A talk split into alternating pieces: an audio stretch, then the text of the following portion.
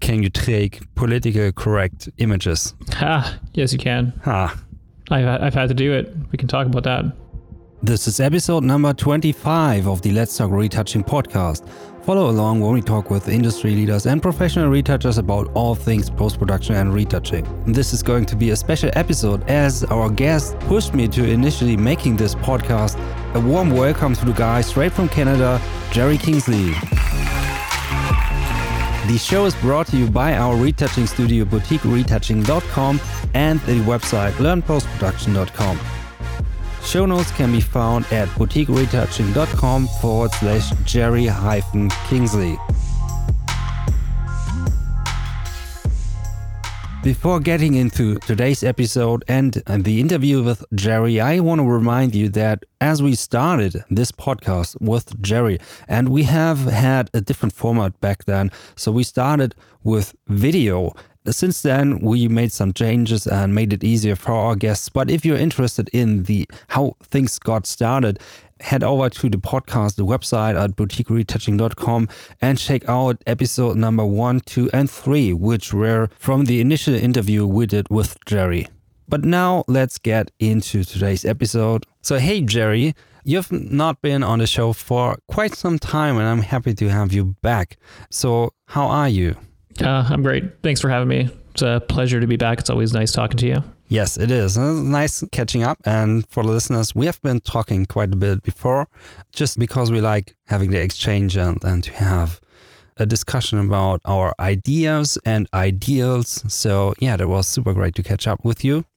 And now I want to want to do something. So for the guys who've been following the podcast, we actually did the first three episodes of the podcast were with you most people don't know that you also were the person who pushed me to making a podcast. That's right. I won't take too much credit for it. I think you probably had that idea uh, in your head a while. I just maybe gave you a little bit of a nudge through the doorway. you definitely gave me uh, a little bump here and there. And yeah, since then, since we had our first talk, uh, which was, by the way, still on video. So for those who go back to the first three episodes, you might hear the sound was different and stuff. And that was actually the case because we started doing it as video. And since then, I changed the, the concept a little bit. And I haven't had you go through the process of being interviewed like I interview every guest when they are on the show for the first time. So that's what we're going to do today. So maybe we start with a little brief introduction again. Maybe you can tell people what is it you are mainly doing now in terms of your business. Let, maybe let's start there and then we take it from there. Uh, sure. I'm a fan of just the audio, by the way, and the podcast format. So, oh yeah, it's much know. easier for me to edit that stuff because with video, you just you just have to accept what goes wrong, and here we can trick a little bit and talk about things when we think we need it. I often need to repeat it because I call you by the wrong name, but. Everybody does. Everybody always goes with the Gary instead of the Jerry. I don't know why. It must be the G. But anyways, yeah. So my name is Jerry Kingsley. I'm a Canadian portrait photographer. I run Studio 98 in Sudbury, Ontario, and I'm also a sessional instructor, so a professor at a university, and I work in the film industry doing photography and post production work. I can say now that I'm a former staff writer at Retouching Academy. I was a writer there for two years due to scheduling issues and just taking on too much work, I had to kind of scale some stuff back. So I decided to table writing for a while, although I do miss writing from time to time. Yeah, man. But content creation, it, it sucks up so much time. And I really can understand. I tell myself I have to get more written content out. But then another project comes in and another project and a podcast episode and this and that. And then you have life going on, you have a family, I mean, you have, I don't. I just have a cat. But yeah, that's how it goes. like, it's and people just expect to just see something new again and again and again. And sometimes you have just work to be done, right? yeah, so, yeah, that's in terms of a brief introduction. I also want to recommend going back to the first episode still because we have talked about so many things just in these three episodes. And that's actually why, why I made it three because we've been talking about too many topics. We've been talking about education and retouching and all the stuff. But now, for uh, those who do not know you too well, um, maybe let's go all the way back. How you first got in contact with photography and retouching. How were your first experience with the medium of photography and then maybe retouching? I guess as far back as I can go, I was always like an artist when I was uh, a kid. I would do sketch art and stuff. And then uh, I remember my dad was working for a sales company, and part of his job, they introduced him, they gave him a, a, Polaroid camera so that when he would build his sales displays, he had to take a picture of it. And then uh, the camera was always laying around at home, and I started playing with that. And I, uh, I always loved using cameras and messing around with them and taking pictures of random things. I would usually like pose my little action figures and toys and all sorts oh, of weird nice. things. So you actually got to use the camera. How old were you back then? Oh man, I must have been like maybe 12 years old, I guess, and uh, maybe even a little bit younger. But yeah, I was young enough to have little action figures like GI Joes and Ninja Turtles and uh, dinosaur figures. So oh yeah,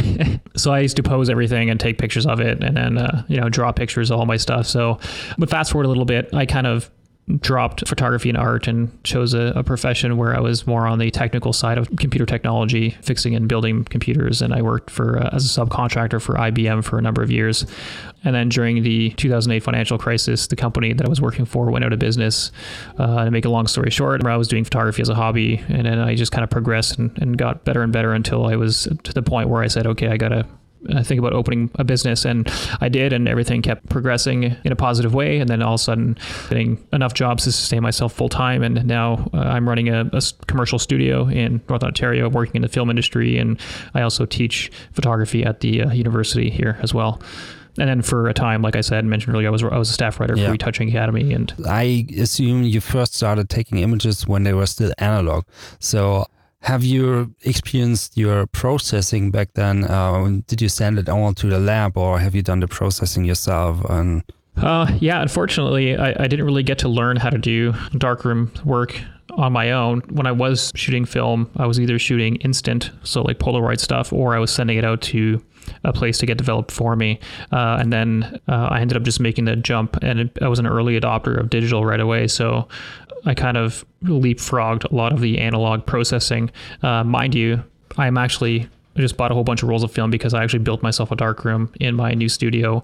And oh, nice! That's super great. I mean, so I consider myself still someone who is a kid basically of the digital age. My first own camera was digital, but I went back to also shooting analog because I I kind of like the idea of just having 10 images that I can shoot on a roll and uh, then putting it all together and processing it myself. And also, like, it's great to see people in our fast paced world to go back to slow down and being more focused on the idea and what they actually want to get out of it in terms of just snapping away images. Yeah, it kind of forces me to become a better photographer you know what I mean? Like I don't have to just automatically keep looking at the back of the camera.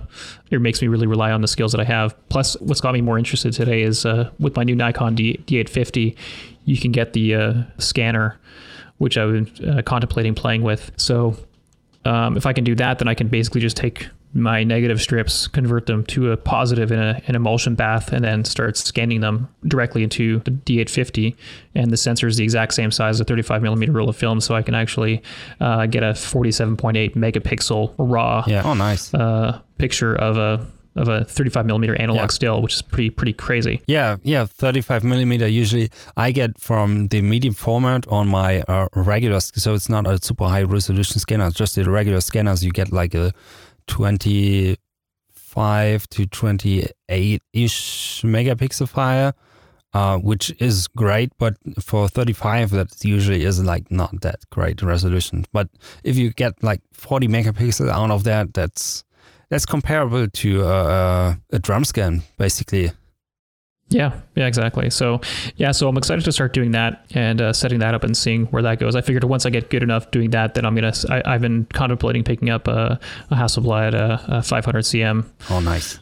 Yeah. So or a six by seven. Yeah, that yeah. could be one. Yeah, that too. I really like the Hasselblad uh, 500 CMs from what I've seen with like the Portra 120s, or probably even just black and white. I guess I would probably get black and white is a little bit easier to just throw things in and not really care of how precise you're you're processing it. So I like that sometimes. But talking about the post production side, is like how then when you when you started taking digital images uh, was post production and retouching always a part of it, or did it just slowly happen to you to just get into that topic? Uh, well, it didn't really happen right away. So when I started uh, just experimenting with pictures, obviously I was doing like basic editing, but I wasn't really retouching in terms of the uh, the proper sense of the word. Like I wasn't going into like high end skin retouching. I didn't really know much about dodging and burning at the time. I was basically doing what anybody else would do. Yeah, moving sliders back and forth, adding contrast, and yeah, exactly. Filters and whatnot. And uh, it wasn't until I was actually, um, I started trying to do more digital art than actually photography originally. I was actually taking pictures of star trails and trying to like superimpose and do photo manipulations because I was, uh, uh, I'd spent a lot of time on the website DeviantArt. Yeah. Uh, and I spent more time on DeviantArt than I would on the more the traditional photography sites like Flickr. And eventually I got into Flickr and I started doing more photography and retouching like that. But how was it then that you first got in contact with the post production side? It's like how was that experience like back then? And was it natural that it is more like a technical process to you that you understood from your technical background in IT and stuff?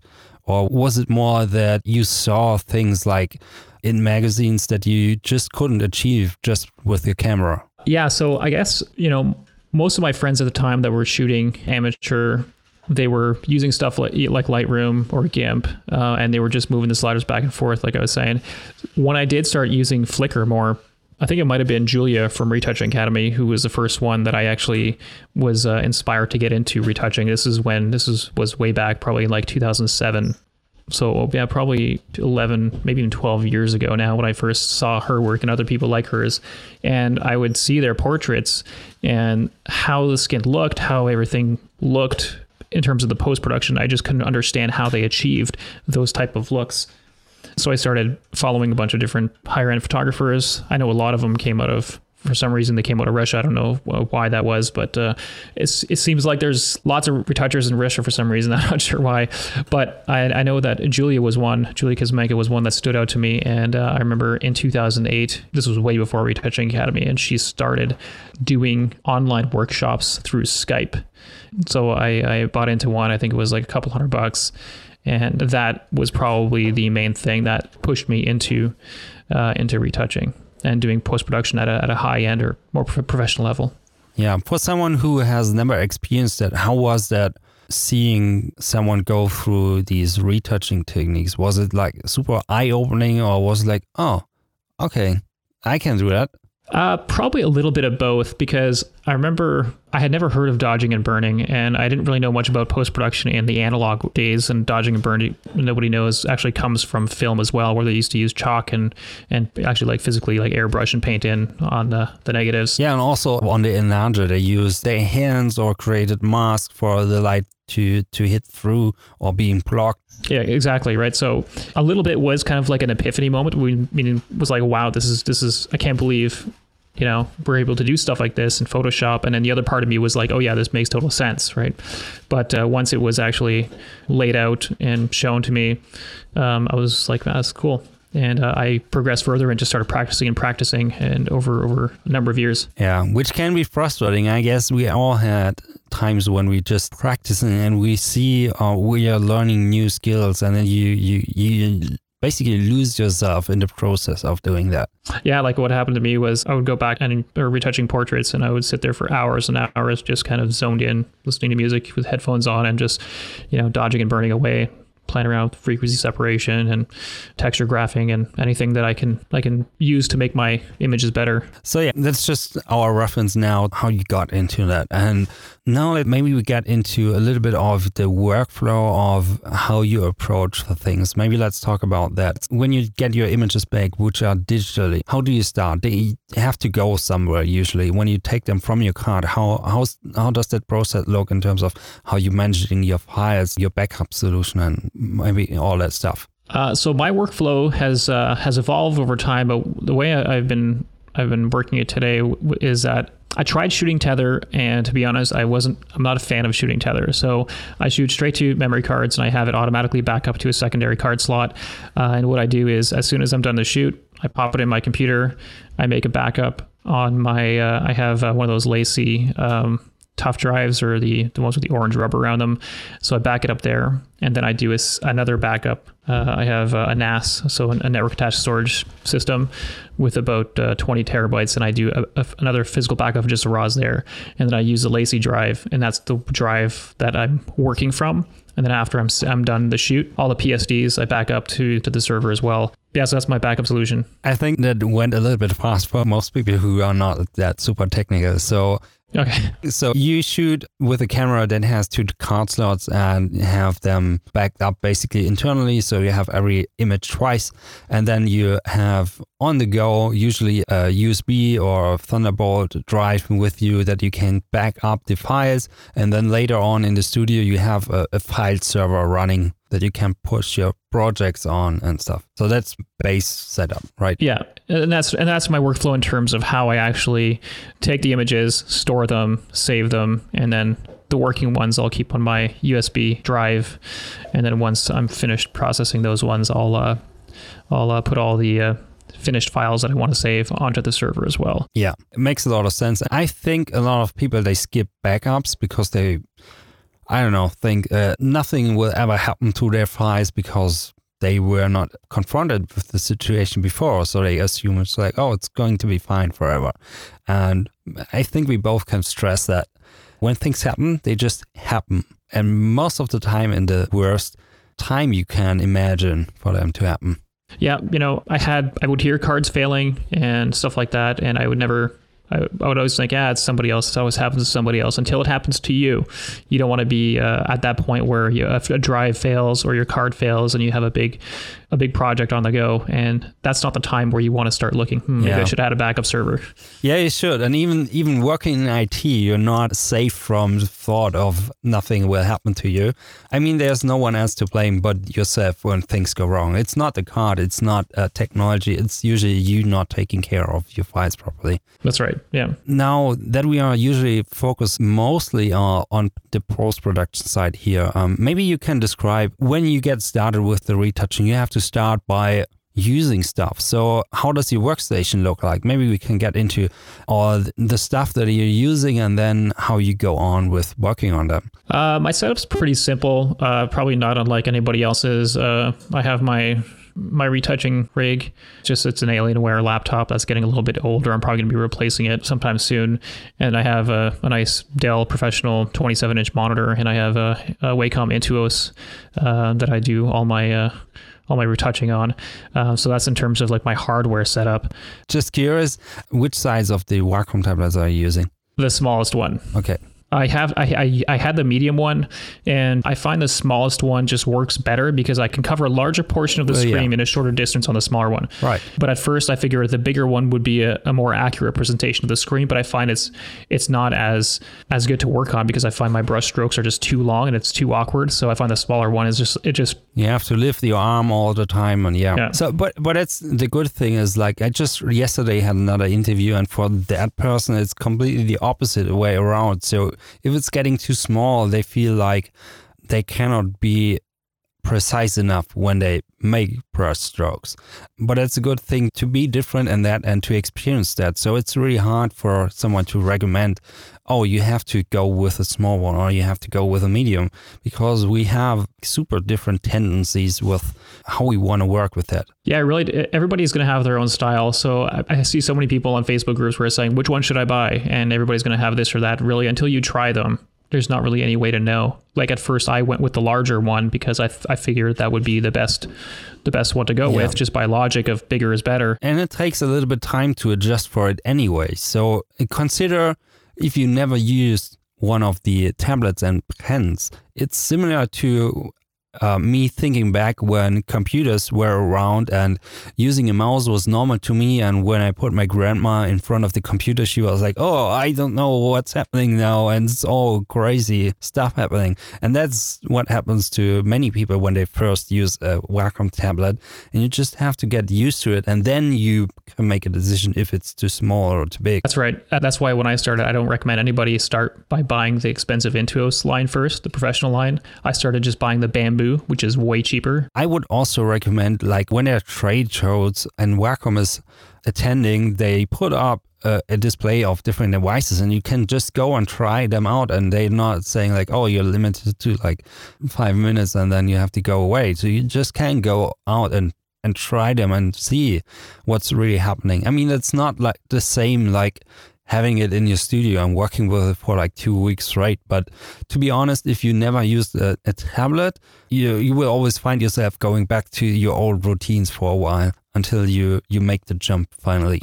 Uh, yeah, it's it's one of the most common things that I kept hearing about. Like I even know um, when I first bought my bamboo tablet quite a number of years ago now, I took it out, tried it. I was like, "What the heck's going on here?" Didn't understand it, and I put it back in the box for about a week and then uh, I said, uh, okay, I'm going to force myself to uh, learn how to use it and learn how to use it well. And I just plugged it in. I just forced myself to use it for about three straight days. And then I was like, and then I couldn't go back to the mouse afterwards. I have the same experience now. So I have a big trackball that I, I replaced my mouse with when I'm not using with the tablet. And every time I now touch a mouse, it feels awkward. And just considering now doing retouching with a mouse, it's just not possible. It's so unnatural. Yeah, well, you can't get as precise movements, and uh, really what it comes down to is just hand-eye coordination and muscle memory. Right? We're so used to doing things with a mouse for years. Before that, we were used to those in keyboard trackballs. So anytime they introduce a new technology that you never used before, it takes your body yeah. and your hand eye your you know your brain to adjust the hand eye coordination. Yeah, true. And every time you make a change, is it also takes time to adjust for that. So even if you're switching to your keyboard shortcuts, it takes a certain amount of time to learn them all again. Or if you you're mapping down your area of your Wacom tablet, it it feels weird for a day or two until you get used to that.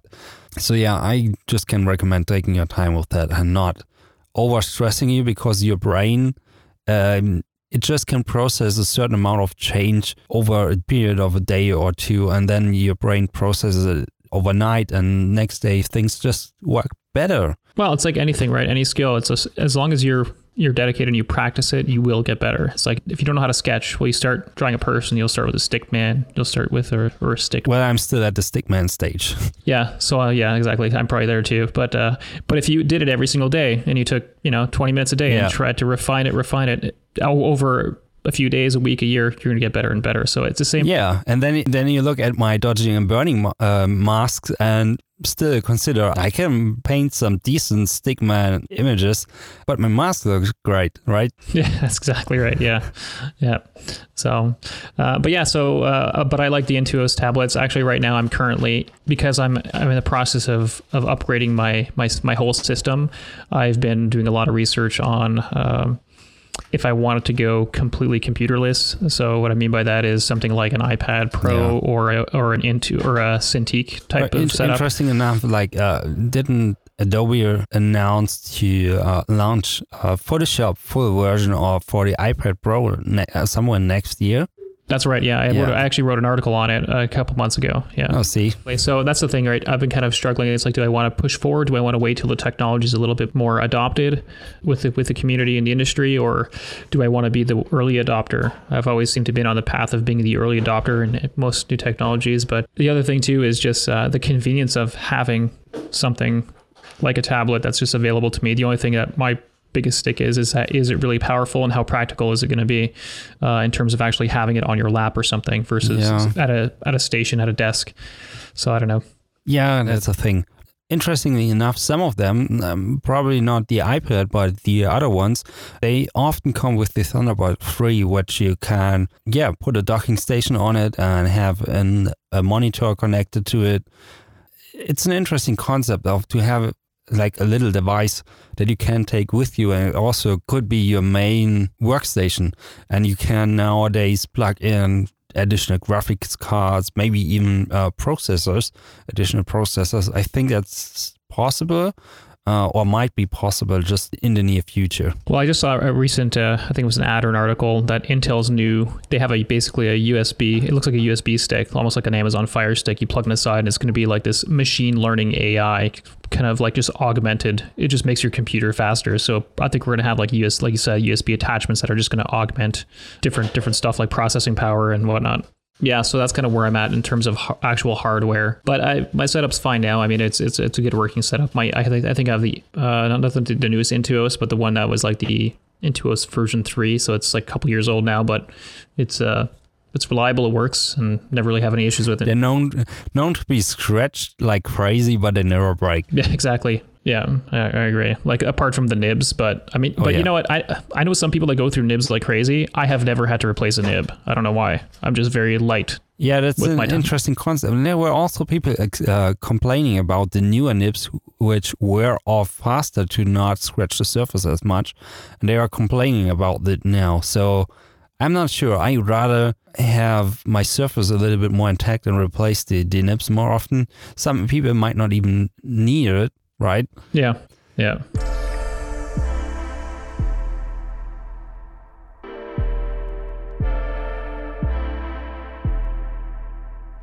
It's time for a little commercial break again. The show is brought to you by boutiqueretouching.com and also learnpostproduction.com. You can listen to the podcast on Stitcher, iTunes, Spotify, whichever podcasting app you favor, but you can also listen on our website boutiqueretouching.com forward slash podcast and you will find all the show description there. You will find additional blog posts. And speaking about blog posts we will be putting out some new content specifically i want to mention we are going to put out a script of help layers help layers specifically targeted to beauty retouchers and beauty retouching and I'm announcing this now. And yeah, just if you're listening to this podcast, it's going to come out soon. Maybe check out the website when this will be out. And yeah, we were putting it in the store for just a few bucks to cover our expenses on the server side. Yeah, so that's been our commercial. Back to the conversation with Jerry Kingsley. Apart from the Wacom tablet, how is it about monitor, monitor calibration and stuff like this?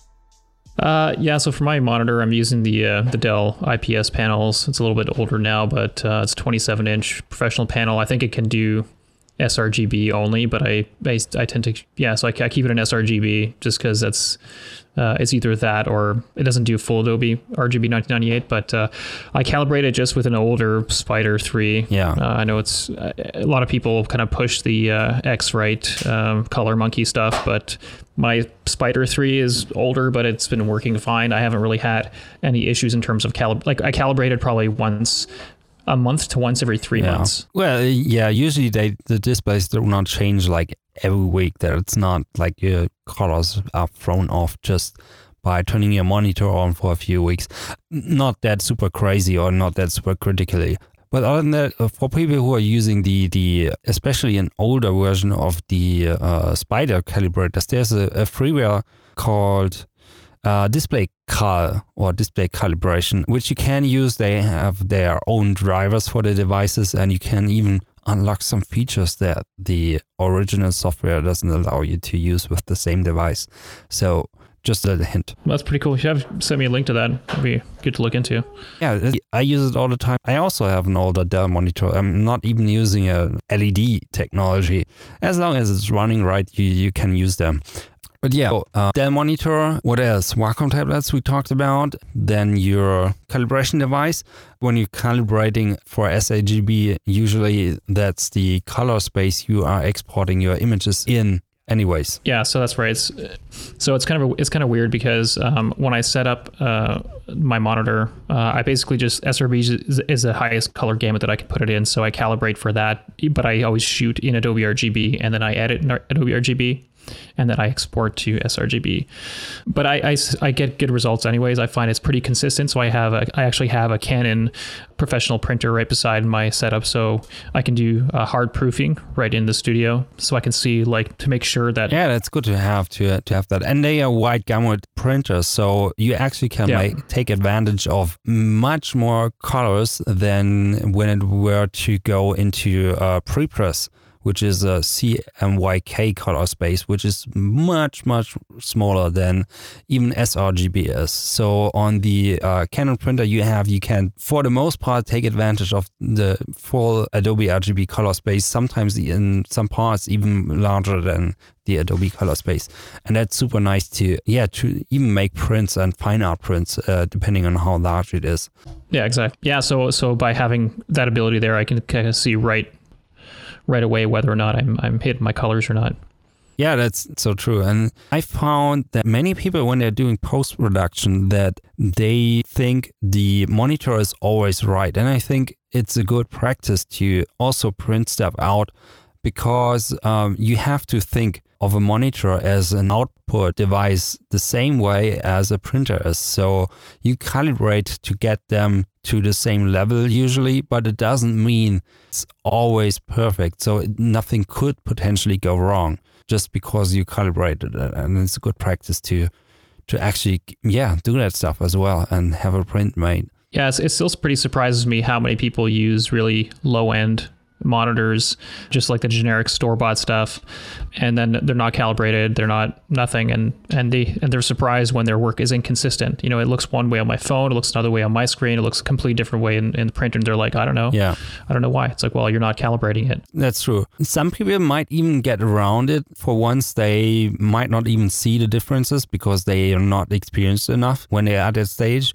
And other people, they just learn their setup. So they're always working at the same setup and they just learn how things look and what works for them and what doesn't.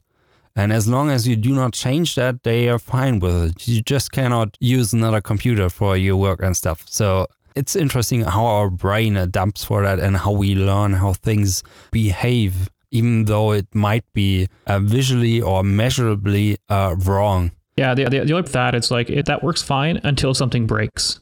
You know, when you're relying on this one like turnkey system, it's like Yeah. I have to use this computer, this monitor, and this setup. But it's like if that one day you go into the office and all of a sudden, uh, oh crap, my monitor died, I have to use something else. It really then you're starting, you're almost starting from scratch. Versus if you were if you are used to working on cross-platform and on you know a laptop here, a workstation there, you're going to be much more well adapted to kind of go in anywhere and work on any systems, calibrate it, and understand Yeah. what's happening, and then be able to produce at the same consistent work and workflow that you can uh, your your main setup. You also start out when you're working on series, is you you start working differently. So you you always have images up to compare them to and uh, look more maybe on the histogram to match the contrast, and ju- do not only rely on your gut feeling and your eyes. That's right. Like one thing that I do beyond that as well, uh, just it just became a, a, a habit after I would post an image, um, especially with like Instagram, let's say, or even before I get to Instagram,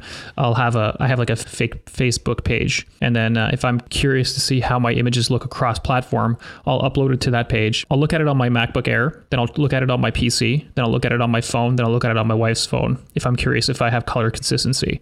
And we have so you got you know an Android, an iPhone, a Mac Air, and a Alienware PC. And if it all looks relatively the same, then I know that I I uh, got my calibration down.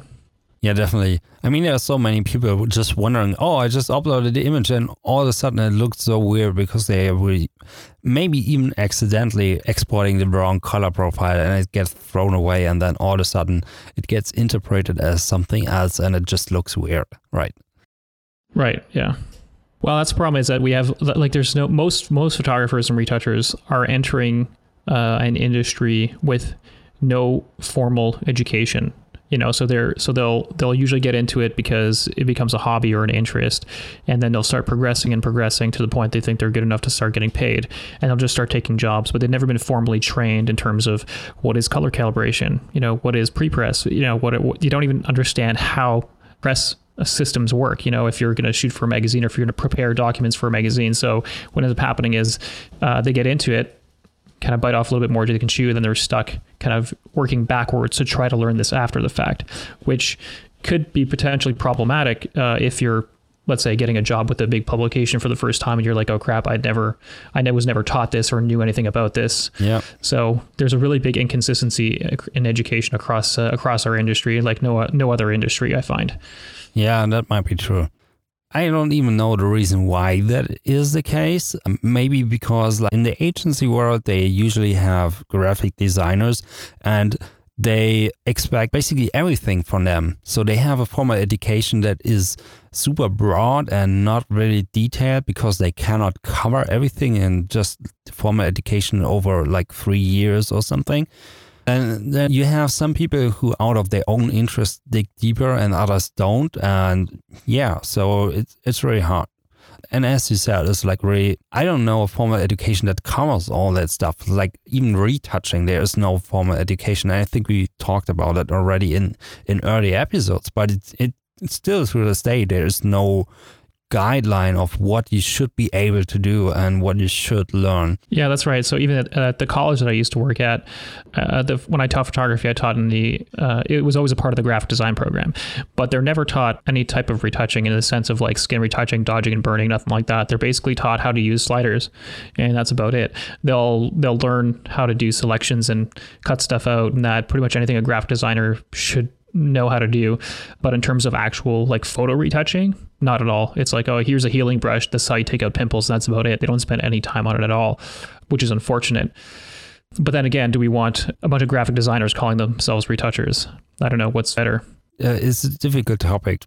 I think at some point we're going to get there, and it's I like to compare it to the audio world. They have a certain amount of education going on there, but there's no school or education you can take to become a mastering engineer or stuff. It's just like mastering gets taught like a super small part of the process of recording engineering. And to be really good with just mastering, you have to work your ass off and focus on just learning that stuff, usually on your own. It's the same with retouching, I would say. Yeah, I think I think the people that get to the highest ends are the ones that did all the hard work work that learned as much as they could and continue to learn. Yeah, it's it's funny because I find like even with my retouching, when you first learn it, everything is so heavy-handed because it's this new fascinating toy that you have in your toolbox, and you want to use it for everything. And then uh, over time, I found that I've I've uh, refined how much and how little I did to a point where I try to be as as invisible as possible but I see other people do the total opposite, where it's just so heavy handed to the point where it just looks absolutely ridiculous. And you can tell they just oh, yeah. don't know what they're doing. But considering, like, just looking in the field of beauty retouching, like 10, 20 years ago, that was super crazy, super overdone. And you can just by looking at the images say, okay, that's retouched. And you can say basically what has been done. And now that we have all the super high resolution images, I think we are slowly getting to a point where people get to appreciate retouching work that even retouchers cannot point out maybe that something has been done, but not what and where has something has been done. Yeah, I agree with that. Like I, have been, I always tell people, you know, you've done a good job if nobody knows what you did. I'll just, I'll just say it like that. Every time I, I, I have new students, that's what I tell them. I said, if nobody knows what you did, that's, that's how, how, you, how you know you did a good job, right? Uh, your work has to be invisible. If it's not, then it's artificial and it's fake. So like the biggest problem I see is, is like eyes oh my god. Yeah. Alien eyeballs on so oh, many people. They just brighten up the eyes to the point where it's inhuman. It makes no sense with the the physics of how the light hit the face. Yeah. Even if you had the brightest bluest eyes in the world it's like just considering now a black and white image, like some of them, they have like this super bright iris and then it is super dark black ring around it and no texture in between, basically. Yeah. And it looks ridiculous. And I kind of wonder them, it's like, are they not looking at their work? Are they not comparing it to the actual reality? Like, yeah, it has to match the overall lighting on the person. That's yeah, that's exactly it. I also like to ask the questions like you said, are they not looking at their work? It's like I would say, are they not looking at actually humans how they look? Yeah, that's a good way of putting it too, because there's a physics to photography, right? So, so you have to work within the within the physical reality of if my light source is coming in from screen right to left and it's a key light and it's illuminating this side of the face at this much power. If i brighten it too much to the point where my irises are brighter than let's say the uh, the forehead or the tip of the nose or wherever else the, the light source is at its most intense yeah. well it, it can't be brighter than that because it wouldn't make any logical sense so anybody who understand well, anybody looking at it will be like, well, this this is obviously photoshopped. And to me, like when people say yeah. this is obviously photoshopped, is that is saying that I'm I did a bad job. Oh yeah, I just recently had a discussion with a model. So sometimes I take images and we were taking close-ups, and she played around with the idea of putting colored contacts in her eyes, and I was saying, no, that's not going to happen. That's going to look so artificial. I mean, when you look at people in real life, it's like you will not notice that because you're not paying attention on how light reflects or reflects off of a face, but on an image you do. And when you have something covering your eye that doesn't reflect, it completely looks off all of a sudden. Yeah, exactly. So that's that's my one of my biggest gripes is when people don't take those things in consideration, and I think that's not one of those lines that that separates uh, an amateur to a professional as well. Yeah, that's true. Now let's get a little bit back to your process. We covered all the hardware and stuff, and now let's maybe how do you start by processing the images? Let's maybe just quickly go through that just to give a rough idea and have a comparison to other people. Sure. So I think from what I understand, from what I've seen out there, I do my stuff a little bit different in terms of the software that I, I that I use. So I don't use Capture One and I don't use Lightroom.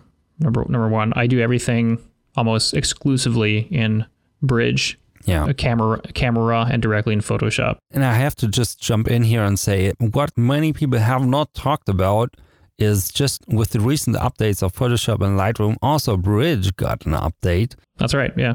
So far, I kind of dig what they did to the interface, and it just appears to be much more snappy in terms of the response than it used to be. Oh, big time, big time. And I I love that process. Some people swear by Capture One and they swear by Lightroom. I guess maybe it's I'm coming from a, more of an old school uh, mentality, but I like Bridge because uh, I'm, I'm not a fan of their catalog systems of Phase One and Lightroom. I'm the same. So uh, Lightroom usually is not my case because I don't want to use the, the library stuff.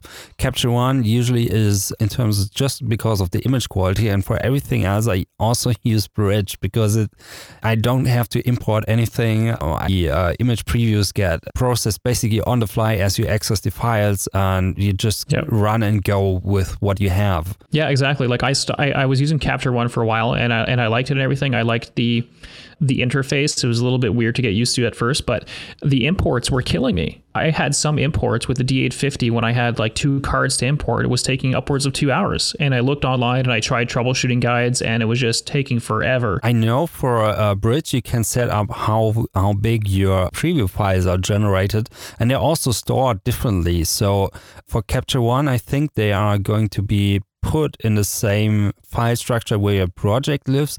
And Adobe is a little bit clever, especially on Windows. They're putting it all in a, in a certain folder on your C drive, uh, which usually is an SSD drive. Um, and that is maybe uh, what makes it now a little bit faster. I'm just guessing. Yeah, I'm not 100% sure of, of how they did, but I've noticed that uh, with the most recent update, it was was a lot faster. But even before that, I found that I was able to work faster through Bridge as my starting place than I could through Lightroom or Capture One. So usually, what what'll happen is after my images are uploaded to my working drive, um, so I have a working SSD that I work from. I'll organize all my files by date and then the project name, and then I'll just have one folder with all the RAWs, and then I'll go through it with Bridge and I'll start rating all my selections. So I'll use a one star, one to five star rating, and everything that I like, I do one star, and anything I like better, I start incrementing the stars and I filter it uh, using the uh, the Bridge, which works the same if you do it in Lightroom or, or, Capture One a little. I think that's something most people do not talk about is a bridge and what you actually can do with it. And they always talk about Lightroom and that you can rate your images and select the images and all that stuff. And to be honest, if you do not need the functions of a library in terms of cataloging the images, in terms of uh, keywords and all that stuff, and even that to a certain degree you can do in Bridge without creating this library file that is not accessible by any other software. Yeah, exactly. So Bridge has almost every single feature that Lightroom has, just uh, organized more as like a file explorer. So you can do all the same stuff. I just find it's way easier and way more simpler and faster to use than Lightroom or Capture One. So I've stuck with that. I don't get a different really quality in my uh, in my work. So for me, that's the easiest way to, to run it. And not only that, I find Bridge will work on pretty much any computer. So, I, so if I don't want to do editing on my MacBook Air, I can still bring my hard drive, open Bridge, and start doing the selections or doing some work. Whereas if I tried to use a Lightroom or Capture One on an older system, I would have to install it. I'd have to import it. It was slow and clunky. I don't know. It's just been my preference, and it's worked for me ever since. So.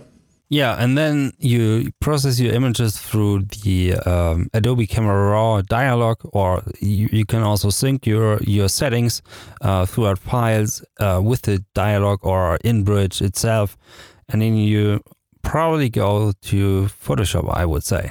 That's right. So what I'll what I'll essentially do is uh, after I make all my, my, my basic selections, uh, for instance, like for an example, I just did a whole bulk of photos for when I was uh, doing the celebrity portraits at the Toronto International Film Festival earlier about a month or two ago. So I have one consistent look. So what I'll do is I'll start with one base layer because my lighting's the same across. I'll make all my selections. I'll open up one of the images, do some minor raw con- raw uh, conversion, uh, some raw work in Adobe Camera and then from that I can just easily copy and paste it to all the other files that I want to process. And that I find works way faster in uh, Capture One.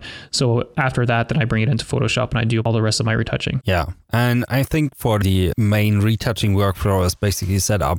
I'm not sure if we talked about it, but I don't want to stress it now too much. We usually go through a bunch of healing and cloning and color corrections and all that stuff. And it's not something we focus too much in in the podcast in, but I want to get to a topic. It's like you are running a studio, but also doing a lot of post production. So how is it to be in front, to be stuck in front of the computer, which might not happen all the time, but it will happen uh, throughout working on certain projects for long hours of time. So, how is it to be stuck on there? Have you tried co working spaces, or what are you doing to stay connected with family while working and being outside or being in front of the computer? So, how is it for you? Um, yeah, so essentially what I've done is I've organized myself to work between the hours of like nine to around four o'clock during the day and started to get into retouching. And uh, he asked me a bunch of questions about uh, looking at his website and stuff and wanted some critique and some tips. And I noticed that with his site, the first thing I noticed is that he had like 10 different genres of photography that he was working on. He had architecture, he had beauty, he had fashion, he had portraits and headshots. And it's just, so the first thing I said, it's like, okay, figure out what you want to market to and then practice and perfect that one market because you know there's a reason why they say a jack of all trades is a master of none. If you want to be a jack of all trades that's fine but it's hard to be exceptional if you're if you're working on too many different different genres. So always figure out what you enjoy doing most perfect that and then market to that. Yeah. You can still take on the other work but like what i'll tell them it's like we'll have a separate site or a separate gallery or a separate link for that work to at least create some separation because if you just throw do everything at once yeah, and there's also nothing wrong with uh, when you established yourself already as something to expand on that later on. That's much easier than to start the other way around and trying to do everything and nobody is paying you the the money you expect to make and you will be stuck that price range maybe or uh, income range for way too long the other way usually works a little bit better. So that was super great advice. But you have to try different things to figure out what you enjoy doing. And when you figure out what you enjoy doing, I would say just stick to that. A lot of people, they get into this uh, routine where they'll just keep taking random work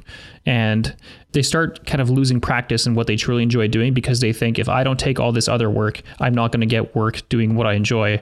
But my philosophy around that is if you keep doing what you're good at and if you keep pursuing the thing that you love the most, the money will come later. Get the best that you can at what you enjoy doing, and eventually people will recognize you for it. But you got to keep marketing to it. Do that other stuff behind the scenes, make your money, make your bread and butter, but only advertise to the market that you want to play in. So if somebody's starting out and they want to be a beauty retoucher, let's say, only market to beauty retouchers. Take on other jobs as you're learning and growing, but market to that, perfect that, get better at that. Go into Facebook groups, watch what people are doing, watch others, see what's working, find people that inspire you and emulate them, and then find your own style.